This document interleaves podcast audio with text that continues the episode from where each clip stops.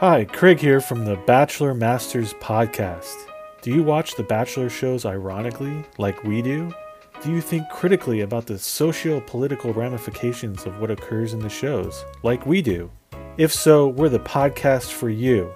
We, the Bachelor Masters, combine deep dives into the show's problems with jokes and even some sound effects to deliver what we think is a well rounded podcast you'll enjoy after every episode. So give us a listen, as ironically as you want, on your favorite podcast app. That's The Bachelor Masters, a bridge burner podcast.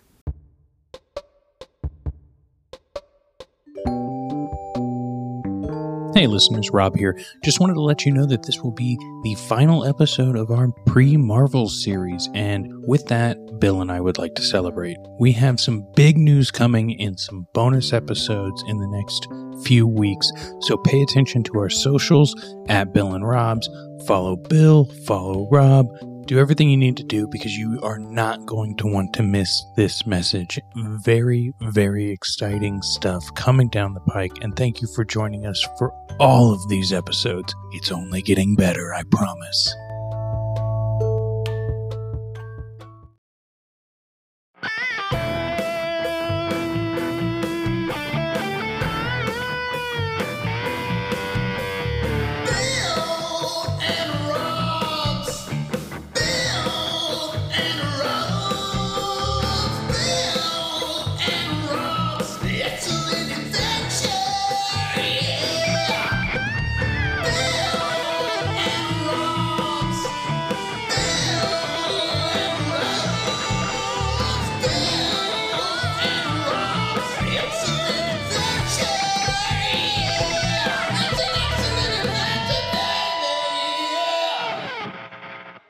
Welcome to Bill and Rob's, an excellent adventure. I'm Bill Tilley. And I am Rob Schulte, back at it again with the white vans. Remember that? Damn, Daniel. Am I the only one?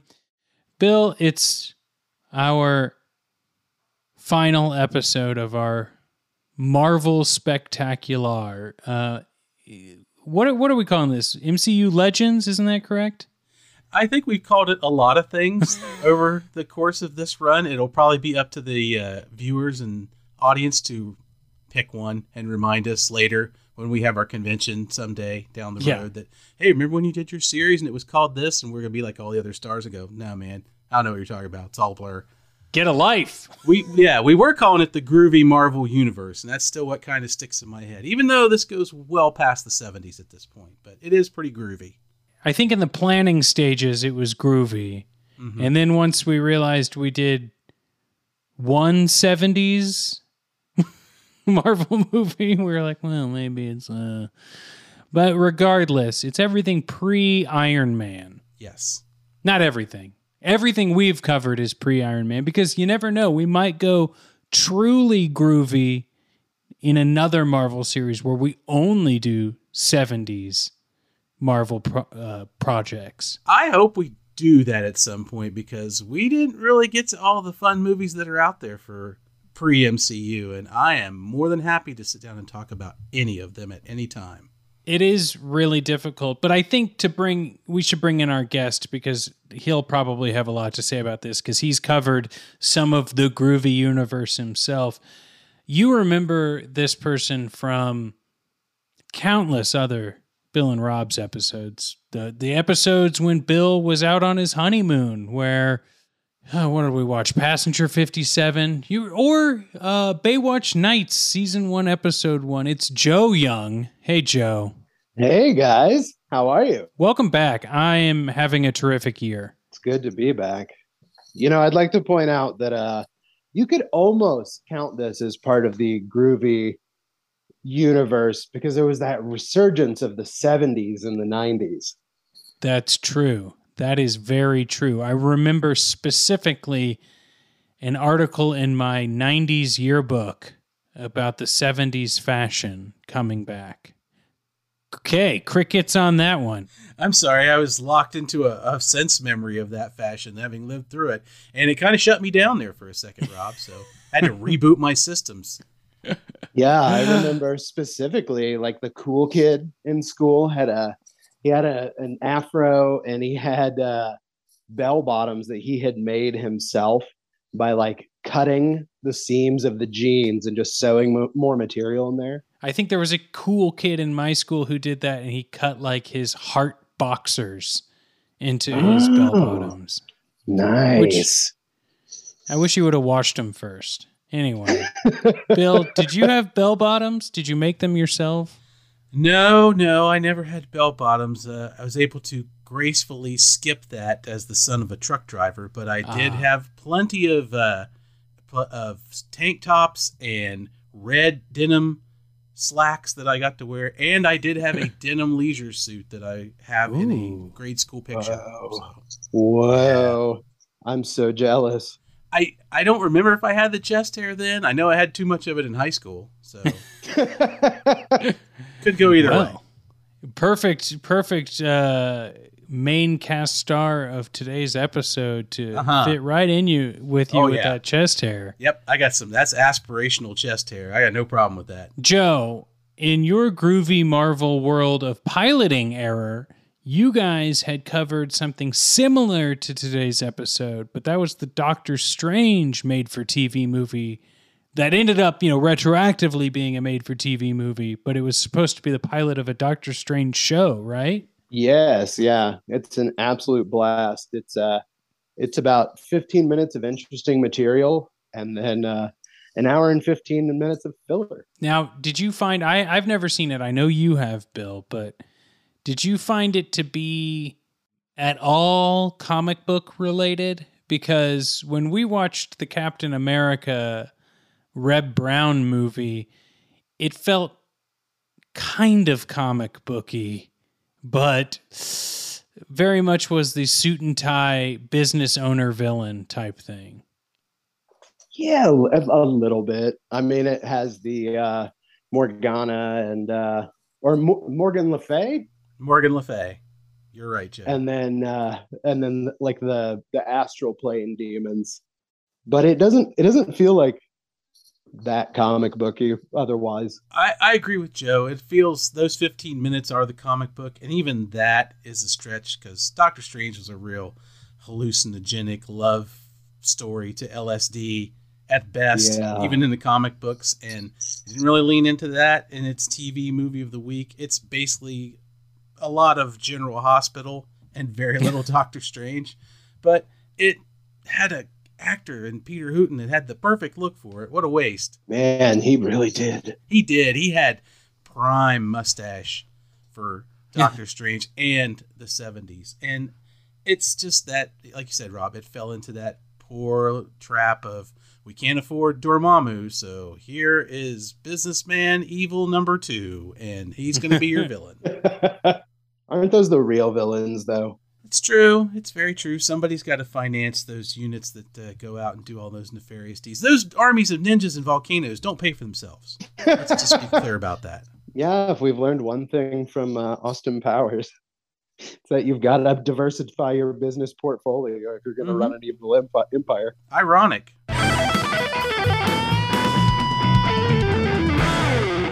Today we watched the 1998 telefilm Nick Fury, Agent of S.H.I.E.L.D., starring David Hasselhoff. This is the first on screen rendition of Nick Fury in any form that we've ever seen. So, this is his introduction to the people through the television, and this is a big time spy movie where Nick and the forces of S.H.I.E.L.D. Go up against the evil of Hydra.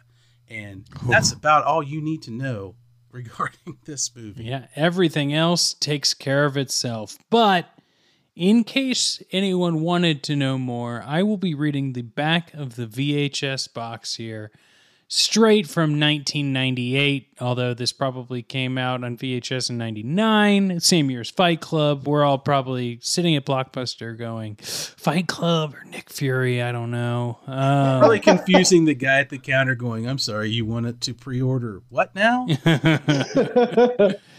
Uh, here we go. Brace yourself for Nick Fury's action packed adventure. Baywatch icon David Hasselhoff stars as the hard boiled, cigar chomping director of SHIELD Strategic, Homeland, Intervention, Enforcement, and Logistics Division, an ultra secret counterterrorism strike force. Fury is called upon when his latest nemesis, the sexy, sinister Viper, hatches a plan to annihilate all of Manhattan. Armed with a stockpile of high tech weapons, Fury is the city's only hope in this full length debut of this Marvel Comics hero. You know, Joe, last episode, Bill and I had watched Elektra, and we, we noticed in these late 90s, early 2000s, and hey, it probably happened in other areas eras as well. Uh, very much want to let you know who is sexy Oh yeah. in their the descriptions. they they had to. How would you know otherwise?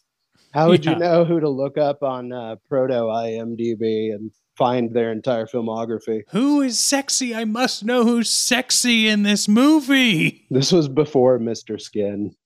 Yeah. he's still around. Probably. He's probably financed by Amazon or somebody at this point. But I knew the guy. I once worked with the guy who wrote the Mr. Skin memoir, like with, you know, how there's always like the the with this person author. Wow. Who who boy. Oh wow, the boy. power behind the power behind Mr. Skin. This is Yeah. a documentary that is just waiting to happen. Do you guys remember that movie Knocked Up and how like Mr. Skin was like a through line for that movie? And, like, Yes. how dated that is now. I weirdly think about that every once in a while because it's such a it's such a stupid uh, plot device where they're like, yeah, we're going to build a website where uh, we categ- ca- uh, catalog every nude scene, and then they have they've never bothered to like see if anyone else has done that. Have no idea Mr. Sti- Mr. Skin exists. Oh God. Well, speaking of Mr. Skin, this movie is uh, starring David Hasselhoff himself. Mr. Skin himself. Bill, you want to run through this cast and crew for me? Oh, more than anything, because uh, I would like to go back and find some of the people and National Enquirers of the era, and just there's got to be some Nick Fury stuff in there that would be gold. So, Ooh, starting out as our hero, Nick Fury, we do have the incomparable David Hasselhoff. He needs no introduction, especially if you live in Germany. He's been on your wall, he's been on your ground. You've probably got nine of his albums in your house right now. Uh, we also have Lisa Rinna, who I'm sure Rob knows that name Rob, from his familiar with. other hit Oh. podcast, Vanderpump Robs, and where he plays in the Beverly Hills Housewife sandbox. She plays Contessa Valentina de la Fontaine. Quite a name if you can wrap your tongue around it, in the words of Nick Fury. We also have Sandra Hess as Andrea von Strucker. Also, Viper is her code name in this. She is the evil daughter of Baron von Strucker, Nick Fury's old nemesis, who we find as a popsicle at the beginning of this movie. And we have Gary Chalk as Timothy Dugan and the incomparable Ron Canada as Gabriel Jones. A stacked cast. How could this be less than a perfect movie?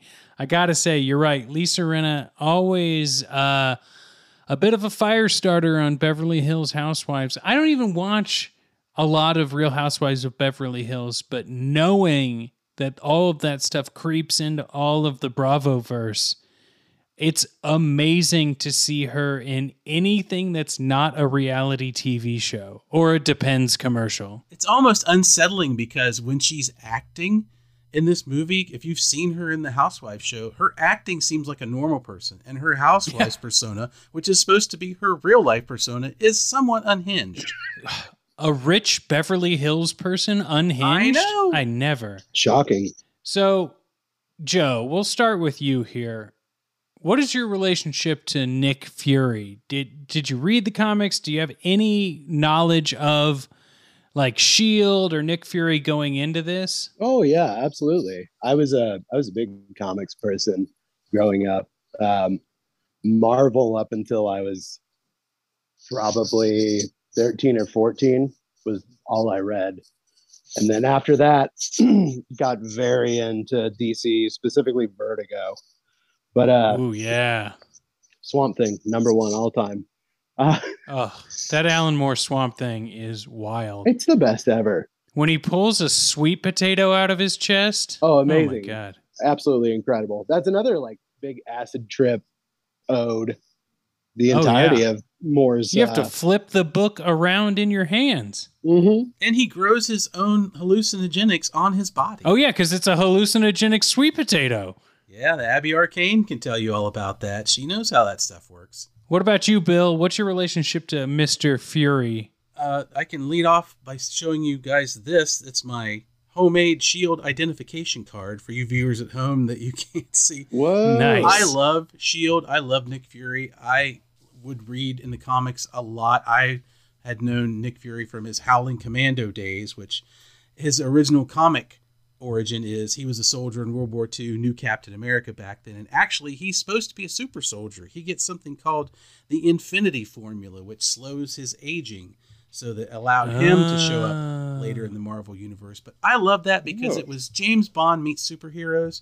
I love the idea of Shield that there was this secret organization of humans who are pretty much just normal people with incredible skills trying to handle this wild world of superheroes. They had great tech. They had a flying aircraft carrier for Pete's sake. Yeah. What's not to love about this? So I am very well steeped in, and I had the entire run of the '90s Nick Fury, uh, all the flips and flops over the years that they've done. Uh, I just I loved it. I think it's I think it's a great character, and it's just a great concept to stick in a superhero world. So I am deep in for Shield. Oh yeah. Me, I um I didn't really know anything about Nick Fury. Um, the only comics I pretty much read were X Men and Spawn, and I think I really only had Spawn. I'm not sure how much Yeah. of Spawn I actually read in, my youth. Uh, and then if I'm gonna be even more honest, you know, it's all about honesty here, Bill. In the final episode of our MCU Legends series, uh, I, I think I collected comics and read about half of them. I, I would probably be much more uh, more educated if I would have done more than look at the pictures in my youth. But goddamn that X Men cartoon, I loved it. Oh, amazing. Still holds up.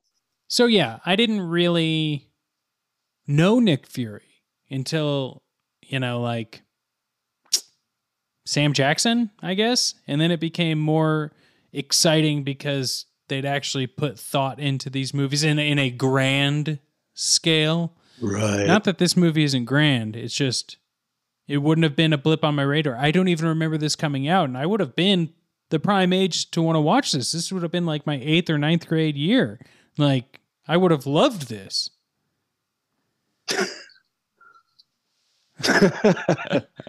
Joe, when was the first time that you saw this movie? Was it for this show?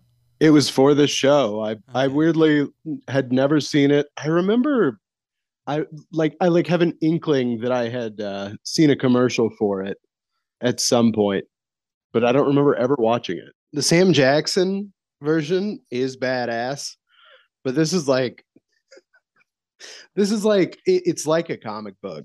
It's like cheesy. It's full of quips. I th- I think I might prefer this one. It's, you know, we've all said it, you know, we're kind of marveled out, right? They're still fun. We're going to go see them, but like we've seen so much and like so many Marvel movies are the same. Even though the stories are so fun, they're like they're following the same sort of formulas they've done and visual effects and things like that. So we haven't gotten a Nick Fury film. We've gotten him assembling the team and coming in for his cameo or having the moment. And we get so much from so little with Sam Jackson Yeah. as Nick Fury that I think he does an awesome job for the handful of minutes he's in each film. But I think it's tainted by the grandiosity of Disney's the Marvel Cinematic Universe.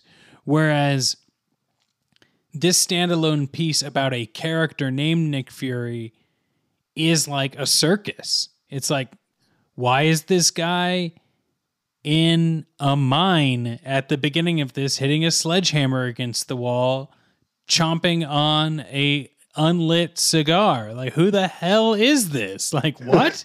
What is he mining? He's Yeah. chopping away at a supporting wall. What are you doing? Who does he think he is? And he's been hitting that spot for five years. What's up with that? yeah, that's exactly what I told Rob. He's he's literally just breaking the retaining wall. so I guess in that, this Nick Fury intrigues me, but he is very one level, Right. Right? Like this is him.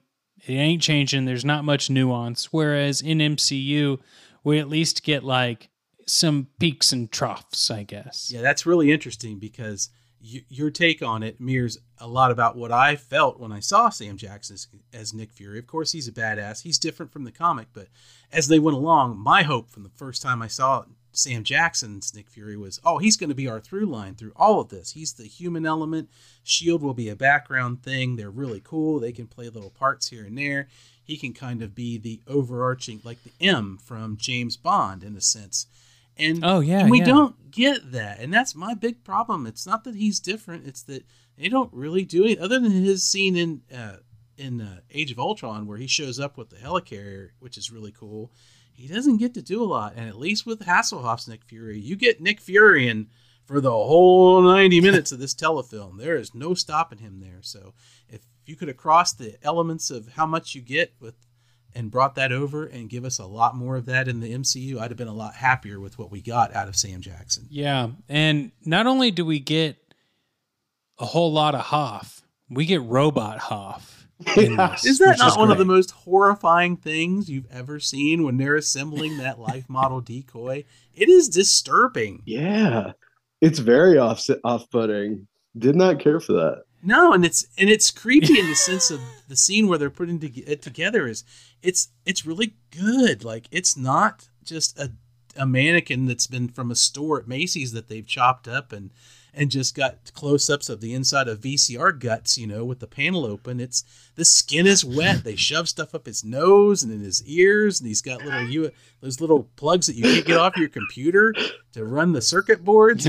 But it all works. It looks really creepy and weird. Yeah. It's almost if it's Hasselhoff with wires glued to him. It's like Peter Gammons used to look when they would put him on screen at ESPN 10 years ago doing baseball. It's like, my God, is that just a is that the Crypt Keeper puppet or is he still alive?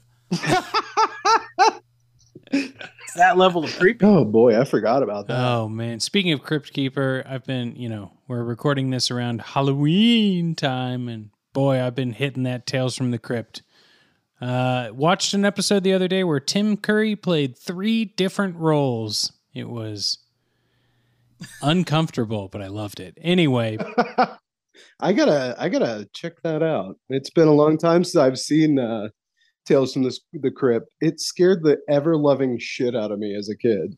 you gotta go. You gotta check it out. I got them all on Plex, man, All right, checking them out. but not during this recording. Um, Yeah, not yet. Bill, what are some of the major points of this movie that we must make sure the audience knows? I think just the major points that you need to know about this movie is this is a spy movie. It's not so much a comic book movie, although it is comic booky. It really is a spy movie, and it's taken from a character who is a super spy in there. And I think they do themselves a favor by leaning into that really well as best they can. Some bad guys, bad guy villains, bad woman villains, uh, hijack some bombs. It's a it's during that era of like, oh no, there's more than just explosion bombs.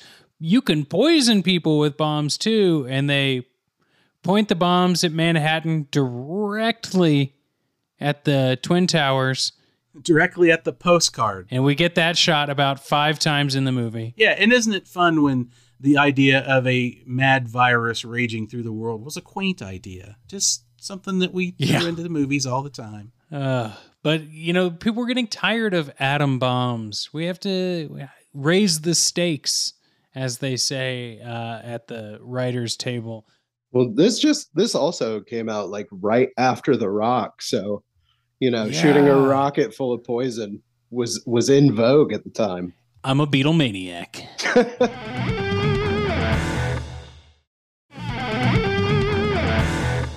there's so much to um, take away from this film. Bill, should we start with our segment, What's Under the Mask? Yeah, I think we should declassify some of this information. Rob, enter your shield ID now. Boop. Six, nine, six, nine, six. boom. You're in. All right. This is where we discuss any of the fun, shocking facts, trivia that we might have discovered while scouring archive.org or any other databases on the internet. Um, one thing I think is fun, and it's a callback to a previous episode we had with Mr. Joe Young. As we learned in our Baywatch Nights episode, when Joe provided us with a bit of a trivia game, um, Hasselhoff, this, this of course being his first Marvel uh, excursion, his first toe dipping experience. Uh, but he did come back into another Marvel movie, Guardians of the Galaxy, where he actually played himself.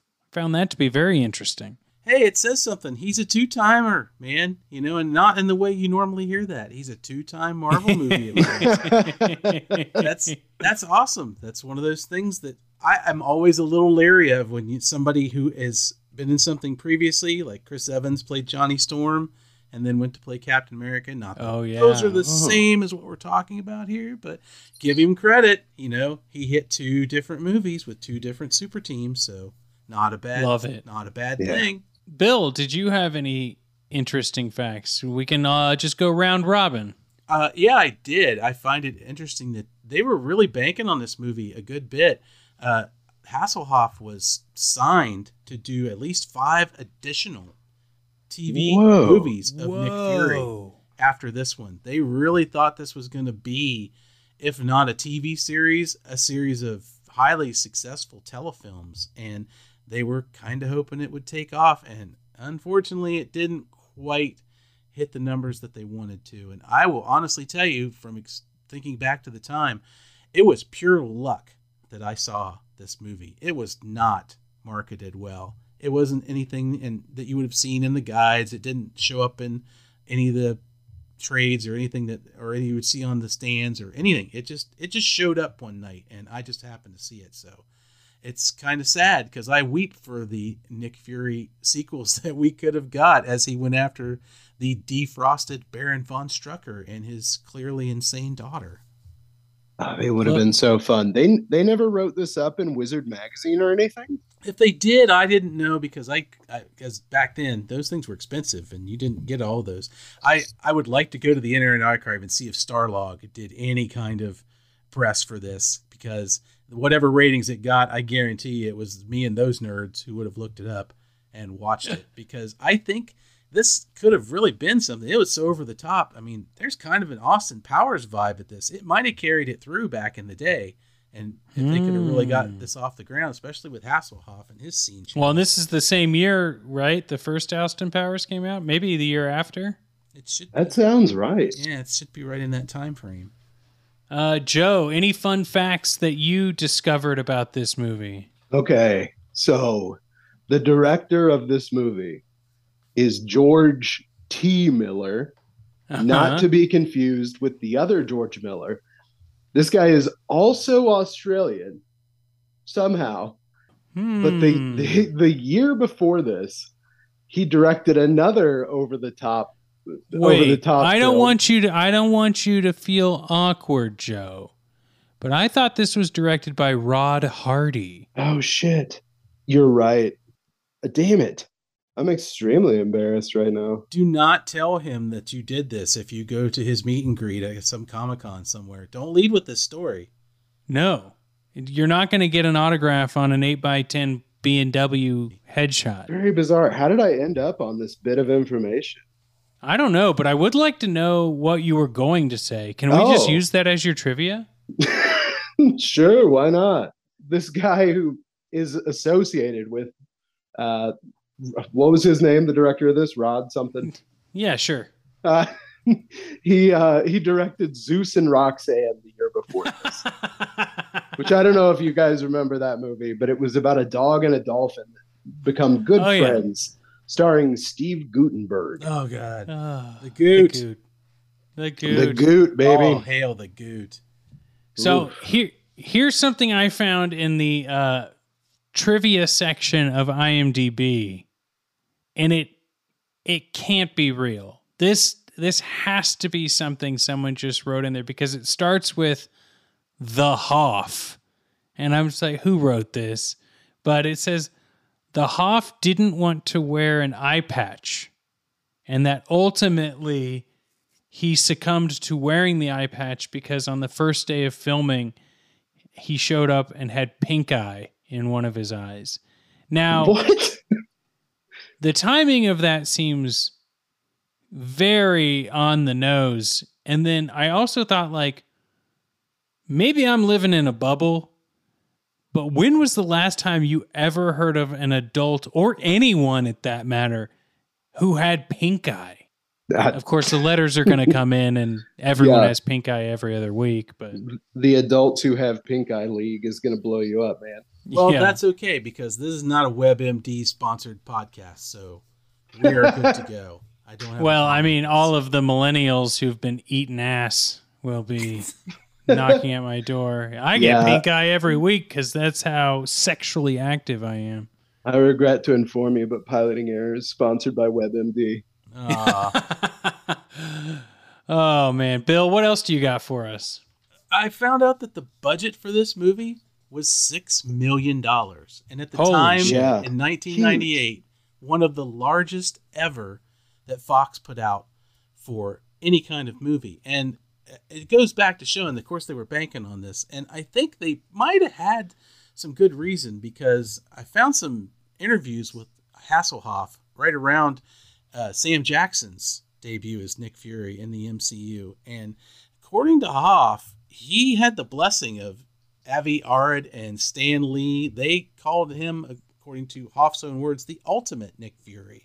That he, Wow. they loved his swagger, they loved his portrayal, and I think that's might dispute the whole eye patch thing because I have a, I can't see him balking at the eye patch, knowing that he's got to wear it.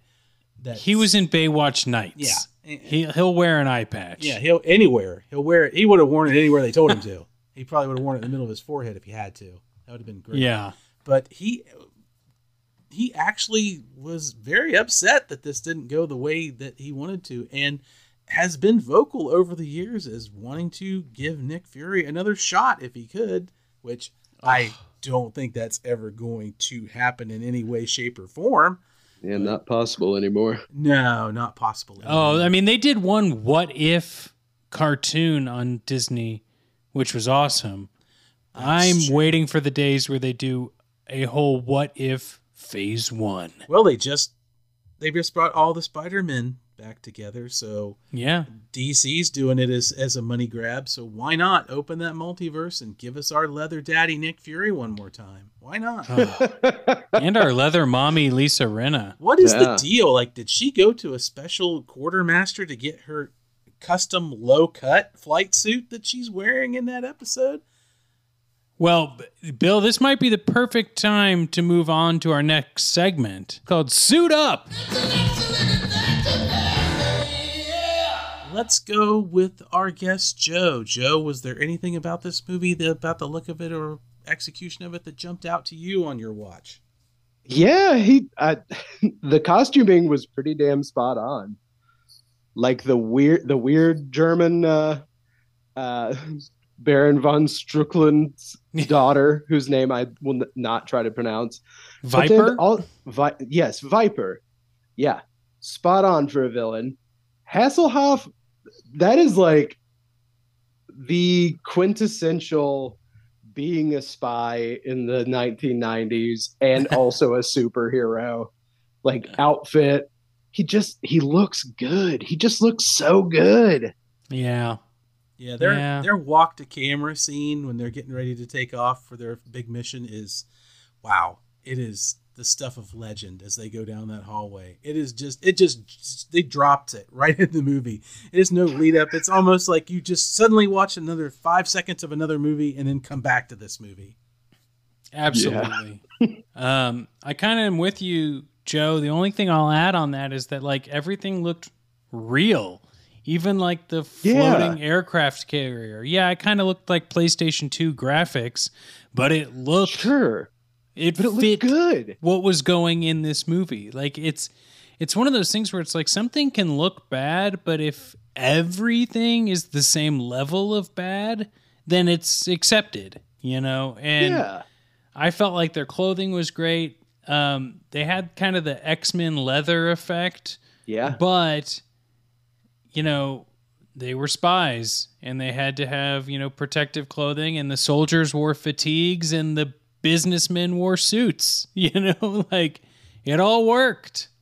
Oh, also, I don't know if they're in the comics in any capacity. Maybe Bill could speak to this, but the like guys that are like painted white with sunglasses wearing suits, that was, that was creepy. It, eh. it reminded me of that show Fringe, kind of. I was trying to put my finger on it, and I just couldn't figure out what was a good analogy for it. It was kind of like, I don't know, Daft Punk sort Yeah. of meets the Blue Man Group meets the Robert Palmer video, except instead of the girls, you've got these dudes. I don't really know what they're supposed to be. I don't recall them from the comics. Mostly Hydra. Their minions run around in these kind of weird green and yellow jumpsuits, which were very comic booky, which I guess they would have vetoed immediately.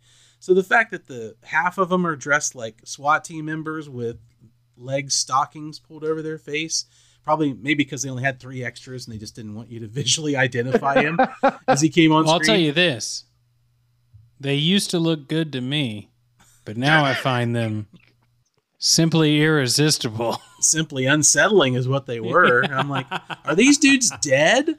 Are they zombies? Are they just really in need of some melanin and a trip to the Cancun beach? To, what is? Are they robots? What were they? There was no real explanation for any of that, and they they really kind of threw me off in this movie, which is supposed to be over the top. They were just a little too over the top. Although, spe- yes, Rob, you're right. They're spectacularly dressed. what do you got, Bill? Uh, the this film is great. It really pulls from the source material. It's not 100% accurate, and that's fine. But all the characters are characters in the books. Uh, a lot of the characters, like uh, Dum Dum Dugan and Gabriel, are Nick's old, supposed to be Nick's old unit from World War II. So Mhm. they're played as different people. And Dum Dum Dugan is supposed to be like six foot tall with a bowler hat and a big red mustache, kind of like Popeye meets Sheamus from the WWE kind of look about him. But that's okay because the characters are there, and and every one of them, Viper, Baron von Strucker, the Helicarrier, Pierce, Bishop, they're all there, and so uh, it's great that they just went. Look, we're just going to make a ninety minute episode of this comic. It's a spy version, heavy on the tech. Let's go, and they they did great. They did a really good job with what they had. Yeah, we get a f- couple of scenes of you know warehouse setup that's used for three or four different bases, which is kind of strange. And even Clay Quartermain at the beginning of this show is a character from the from the book, but he's used a little weird here. He's got a bit of a exposition problem, I think, when he first comes on Hmm. screen, where he just Mhm. starts talking to this lowly private as if he it doesn't see what's going on around him, so he has to describe everything he's looking at. There's the Mad Baron frozen in his coffin, and aren't we glad? And then he just yeah, last of the last of the uh, Universal boogeyman. or yeah, you call them. yeah. Last of the great expositionist when he takes a bullet to the gut. and then for some reason, as they storm the base, which can either of you people explain to me why they never secure the dare ducting system in secret bases?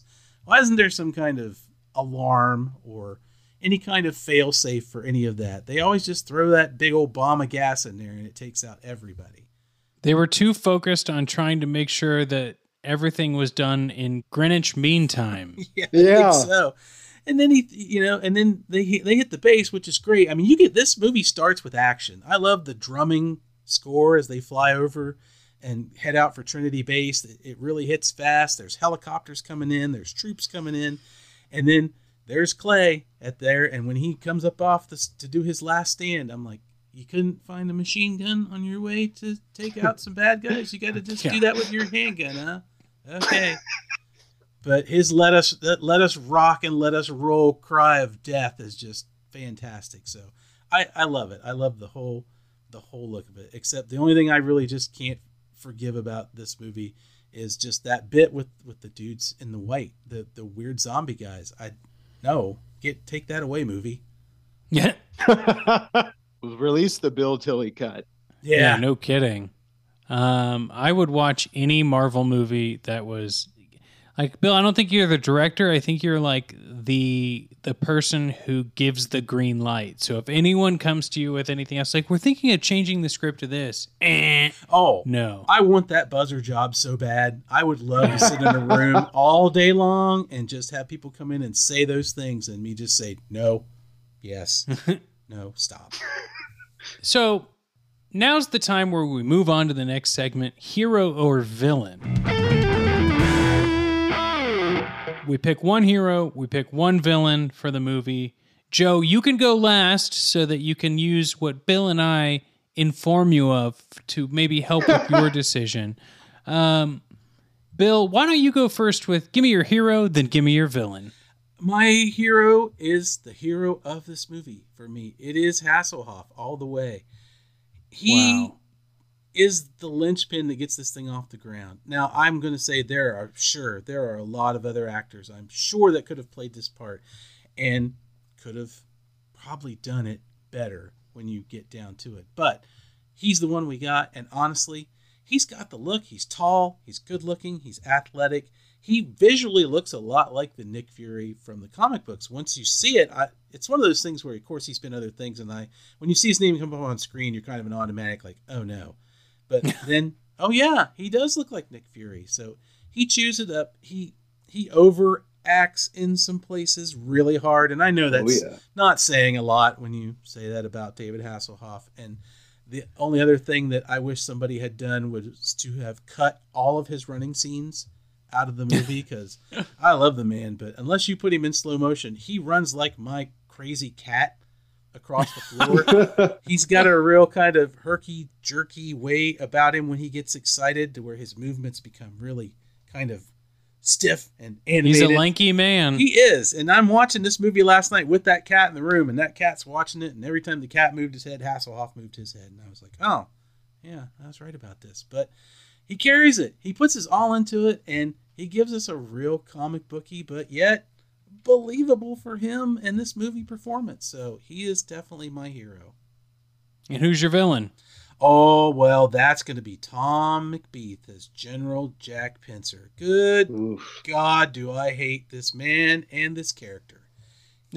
they have got to do the trope, of course, of the somewhere above him boss who is just not a real person in real life. These just aren't people you meet. He has an entourage of four of which I like like one old guy and a couple of young people who apparently are just sewn to his suit and follow him around and just nod when he nods and move when he moves, but he is just he's too over the top in a movie that is completely over the top, but his acting is just screaming at camera and just like he went out of his way to just be obnoxious and annoying at every turn and instead of being you know somebody who could have been just believed that they were right about what they were doing he has to be kind of the villain amongst the good guy organization the authority figure that nick has to rebel against no matter what but they just I could have done with about 25% of him in this movie. Every time he comes on screen,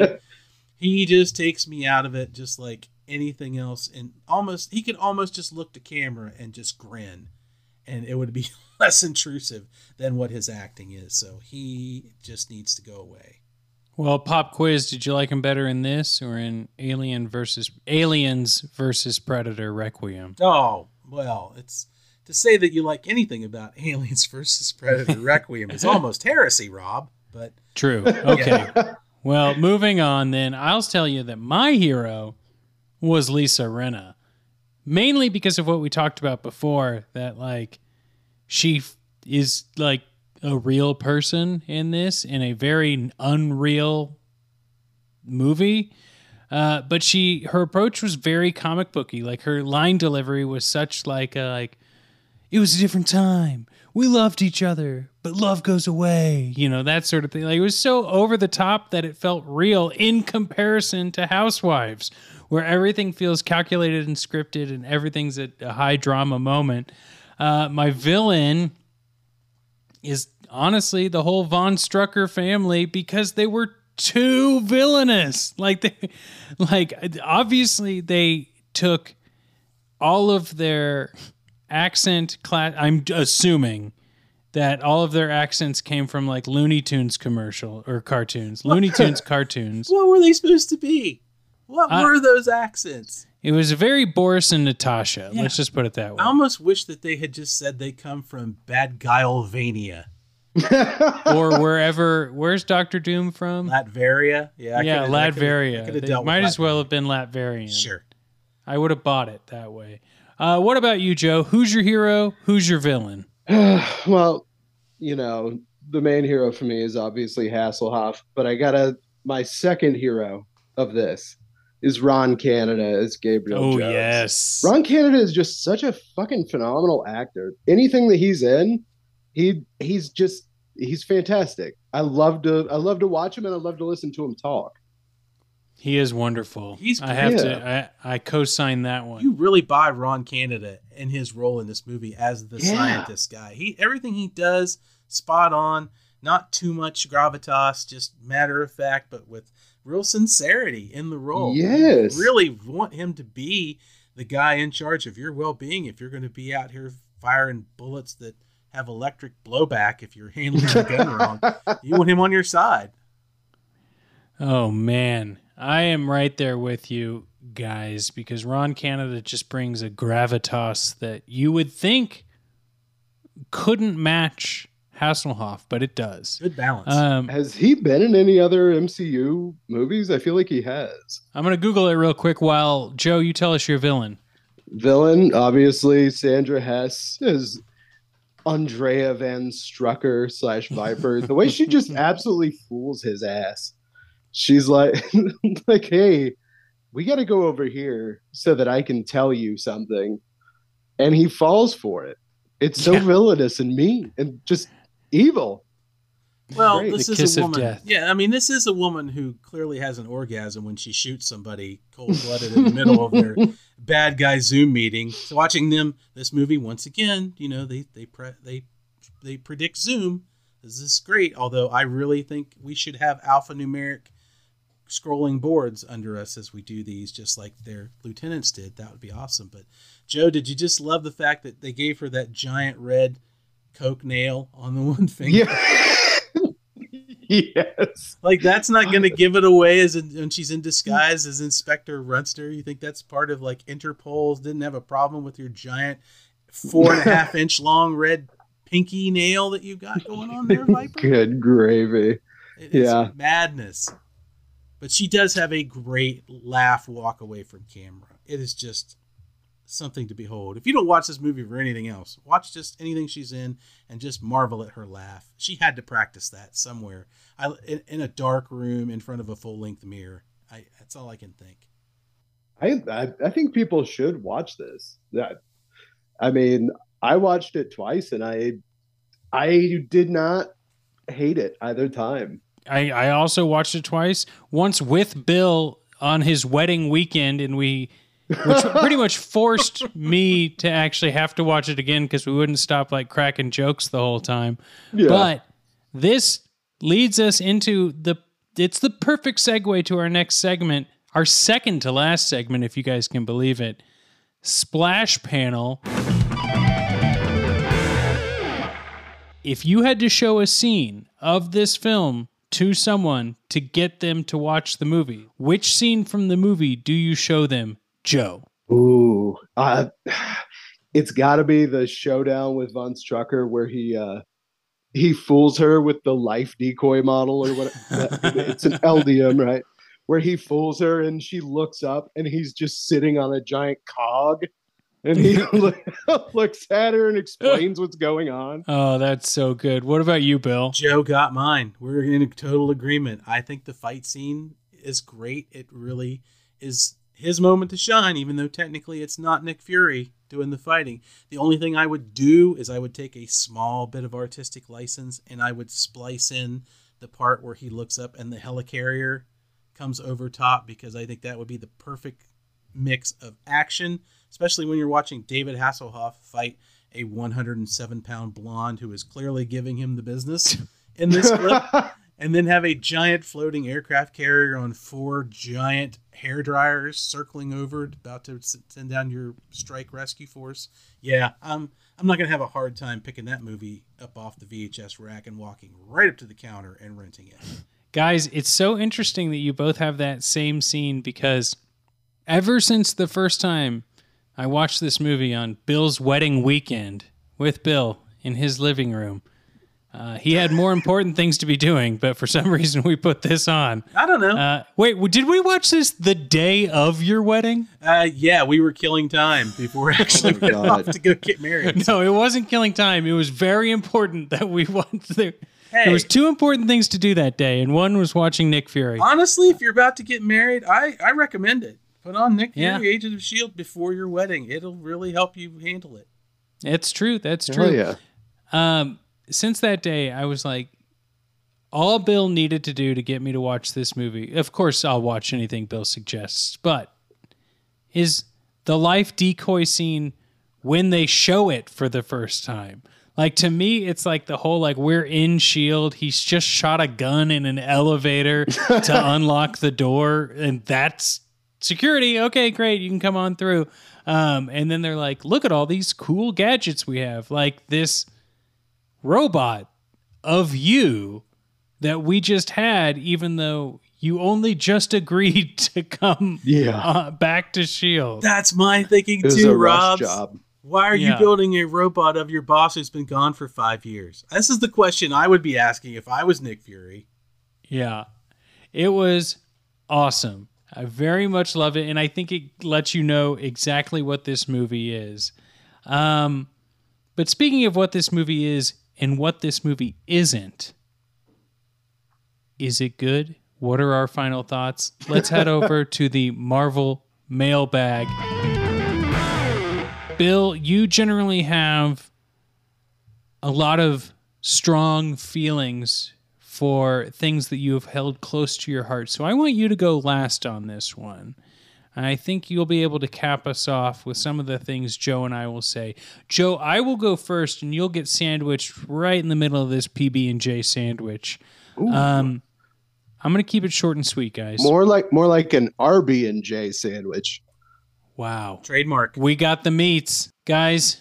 I'm so happy we ended this series with this film. Um, there have been hits, misses but every episode has been fun. And like we stated earlier in this episode, there's going to be def there's going to have to be a like before the MCU part 2, a groovy universe truly. Um, or a only 90s or an only 80s Marvel series.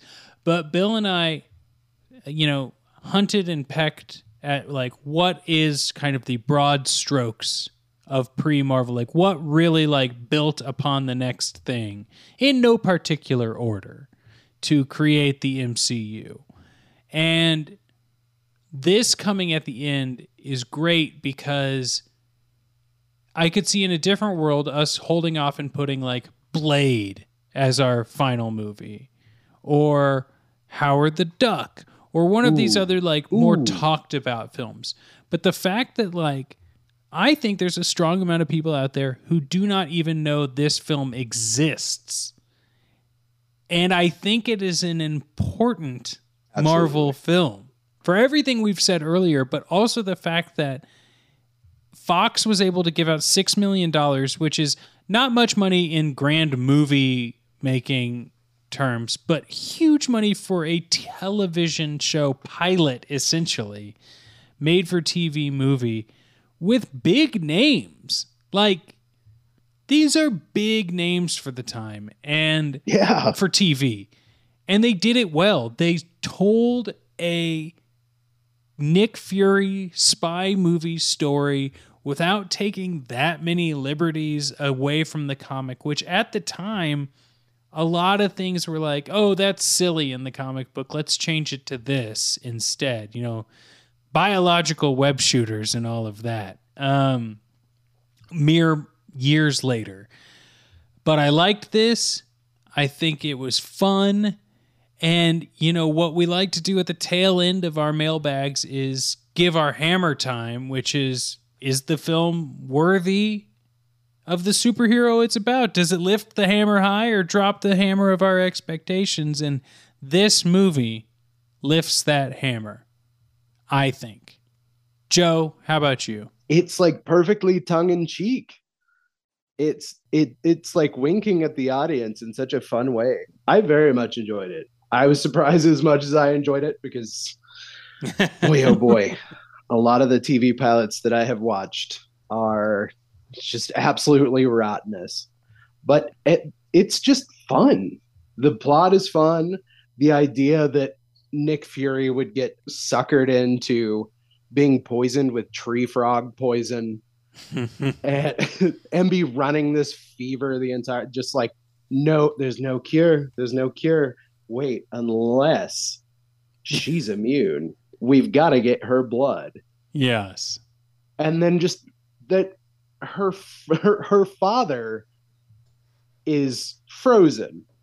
And they're just keeping the body in a big tube that leads what to the center of the earth? Like where where does that tube lead to don't know. that they escape at the end? You don't need to some things you just don't need to know joe. Well he he says he says she's halfway to china by now.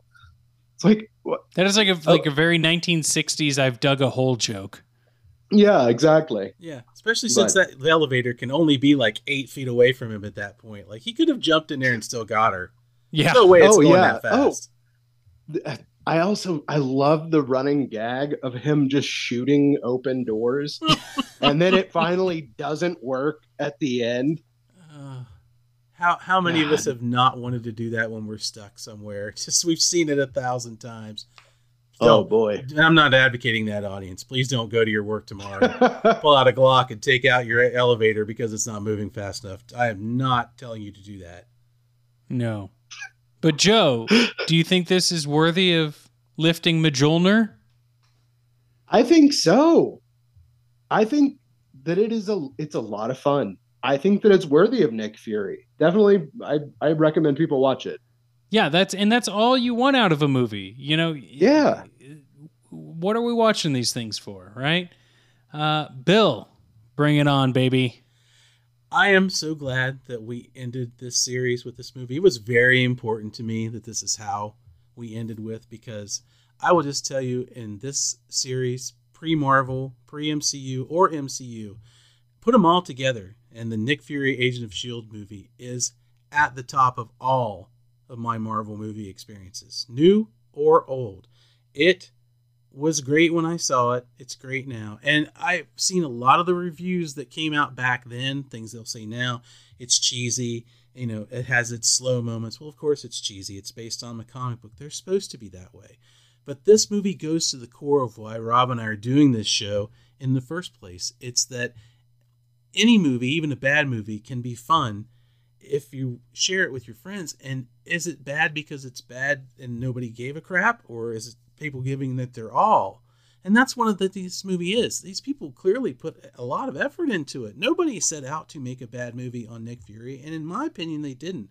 The things that they tried it for, uh, there are people that'll say, "Oh, there's moments where it moves too slow." Watch a James Bond movie. Is he shooting people every five minutes in those two-hour movies? No. Holy moly, over two hours, two yeah. two hours forty five minutes. No, yeah, they're set up amongst those things. He has dialogues. You meet the characters. You learn about every one of these people in this ninety minute movie in a way that you sometimes don't in twenty eight hours worth of Marvel movies made today. Or in the case of like a Doctor Strange, which is a prime example of straying too far from the source material, you don't learn much of anything at all. It's just a little bit weird. So I think this movie is great. I, I just love it. I've seen the Nick Fury movie. I've read the books. It's very true to those things, and it's a great it's a great representation of that character. everything can be done better.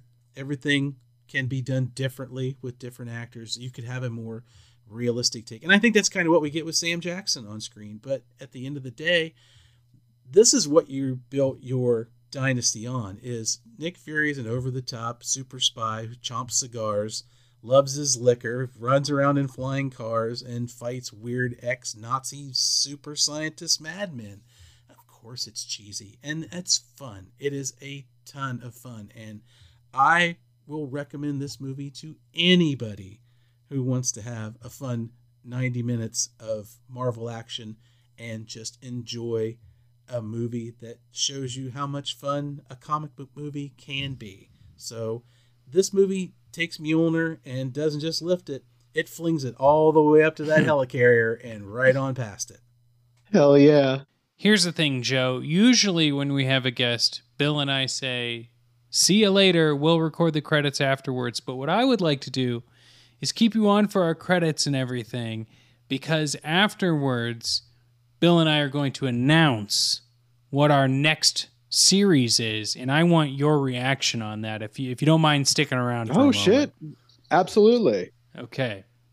So, before we get to the actual thank yous, Bill, I want to remind everyone that the biggest thing they can do as an audience member is to send this podcast to a friend. Let them know that this is a lot of fun and then to subscribe because without that, we would be nothing. We'd like to thank our friends for listening to another series of this. Uh, they could also join our Discord, links to that in the description, but there's also the Discord link in our Gumroad site, which is where you can give a one time donation to help keep the lights on at this podcast. You can leave us a voicemail, links in there too. You can also, you know, just say, What up? And tweeted us at all of our various social media accounts, which can also be found in the show description. Now, Bill, who should we say thank you to? We should say thank you to our support team that we have. If we are the agents of S.H.I.E.L.D., they are as well when it comes to this podcast. We'd like to thank Jothan for his amazing show art that we have and we are able to share with all of you. It's great. I love it. I love it every time I see it. I'd like to thank Patrick for doing his editing duties, for getting in there and fighting through our audio and making us sound like me, the non professional, and Rob, the actual professional that he is. Sounds great every week. Thank you so much. Uh, we'd like to thank Draxium and Dr. Z for our amazing tunes that are played for this show and our interstitials. It really makes the show come alive, and we can't thank you enough. Please check out their independent projects. They have Bandcamps. Go out and search for them. They do great work. And I got also, the links in the show notes. Yes, and we'd also like to thank the Contessa of our team, if you will, the incomparable Mrs. Colombo, who QAs our episodes. She checks us and make sure that Rob and I don't do anything that will get us put in a tube and frozen with our eyes open for yeah. some reason. and have those be itchy and dry for the rest of eternity. so we thank her very much for that. Keep us out of that tube, Mrs. Colombo. I, we for sure. That. Now, the moment everyone's been waiting for. We've done all of the Predator films, Bill. We've done our offhand, in between season episodes before the MCU, which, hey, we're gonna do that again. We got to give ourselves time to like. We're not just gonna go bam, bam, bam. There's a little break in between seasons with some extra little flair. Um, but I won't delay any longer. I've made jokes about it in the past. People didn't know if I was being honest or not. But get this, Joe. Bill and I have decided to watch all of the Planet of the Apes films chronologically. Holy smokes. Yes. Now, I think that we need to watch the newer Planet of the Apes movies first so that, like, they say how it all happened and then jump to Charlton Heston, you know, get your hands off me, you damn dirty ape, that series, so that we can fully understand chronologically, much like Predator, how uh, our planet became so full of these wisecracking apes, you know? Now, the question I have for you, though, is where do we watch Tim Burton's Planet of the Apes? Oh man. First, do you watch it first? You might watch it first. Ooh. Cuz that could inform like it would be a standalone. It would be like Yeah. Yeah. It's it's such a train wreck and I will tell you, I don't know I don't know if I've ever told you this story, Rob. I saw that movie in the theater at midnight on opening night. and at the end of the movie, Don't tell Bill. Don't tell tell him what it is cuz Oh, he hasn't seen oh. it yet. Oh no, I've Oh, seen. well, I can't- Oh, you story. have seen that one. I I've thought seen you oh, haven't. oh, okay. I've seen most of that movie. Okay.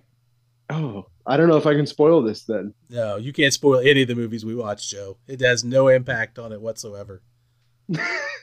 Joe, I know what you're so- talking about. But uh yes.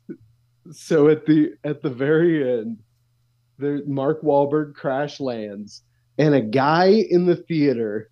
It, it's showing the shot from behind Abraham Lincoln at the Lincoln uh-huh. Memorial, Uh-huh. and this guy in the theater yells out, "I swear to God, if that guy has a monkey face, I am out of here!" and it pans around, and that guy just goes, "Fuck this!" and walks out of the theater. I mean, the movie was basically over, but Yeah. damn, man. Oh my oh. god. That is awesome. I'm going to carry that with me to the end of my days. And I just say I'll never get really an option to ever say this story ever. But one of the best, and this is secondhand, but I was going to go to a Dave Matthews concert my senior year of high school. And a TA I was friends with was like, I love Dave Matthews, but here's the best Dave Matthews story I've ever had. And I don't, I could care less about Dave Matthews these days. That's not the point of this story. But uh, he was at a Dave Matthews show and they're in one of their 20 minute jam sessions. And some drunk guy next to this TA I know just shouts, Fuck this jam shit. I want to hear what it sounds like on the CD. that is absolutely incredible. Wow. Bill, do you have any thoughts about the ape planets before we unleash uh, on our audience? Uh, no, other than I, I look forward to this. It's been a long time since I've seen the latter ones, so it'll be fun to revisit the '60s. Well, Joe, why don't you tell us about piloting error? And uh, not that anyone in our audience doesn't already know, but just so they can make sure to go give it a listen. Do you have anything planned? At this point, you guys just ended your what third season? Uh, second season. Okay. We we release very slowly. we release once a month, basically. Um, yeah, it's you know forgotten TV pilots that never got picked up. The last episode that we did was for uh, Elvira, the Ooh. Elvira TV pilot, which I kind of got convinced to like by our our guest Miguel Myers, who's just an absolute gem. Oh, Everyone should listen to his podcast, My Horror Confessional. It's absolutely wonderful podcast. Uh, uh, watch that. We've uh, we're hopefully going to have Bill and Rob's on for an episode that may be related to their uh, gro- groovy Marvel universe. Hopefully, it's already out yeah. at this point. Where we record so far in the future that if you're hearing this, everyone, you'll have probably already known that Bill and I are on there. But we're not going to tell you what it is now, just in case.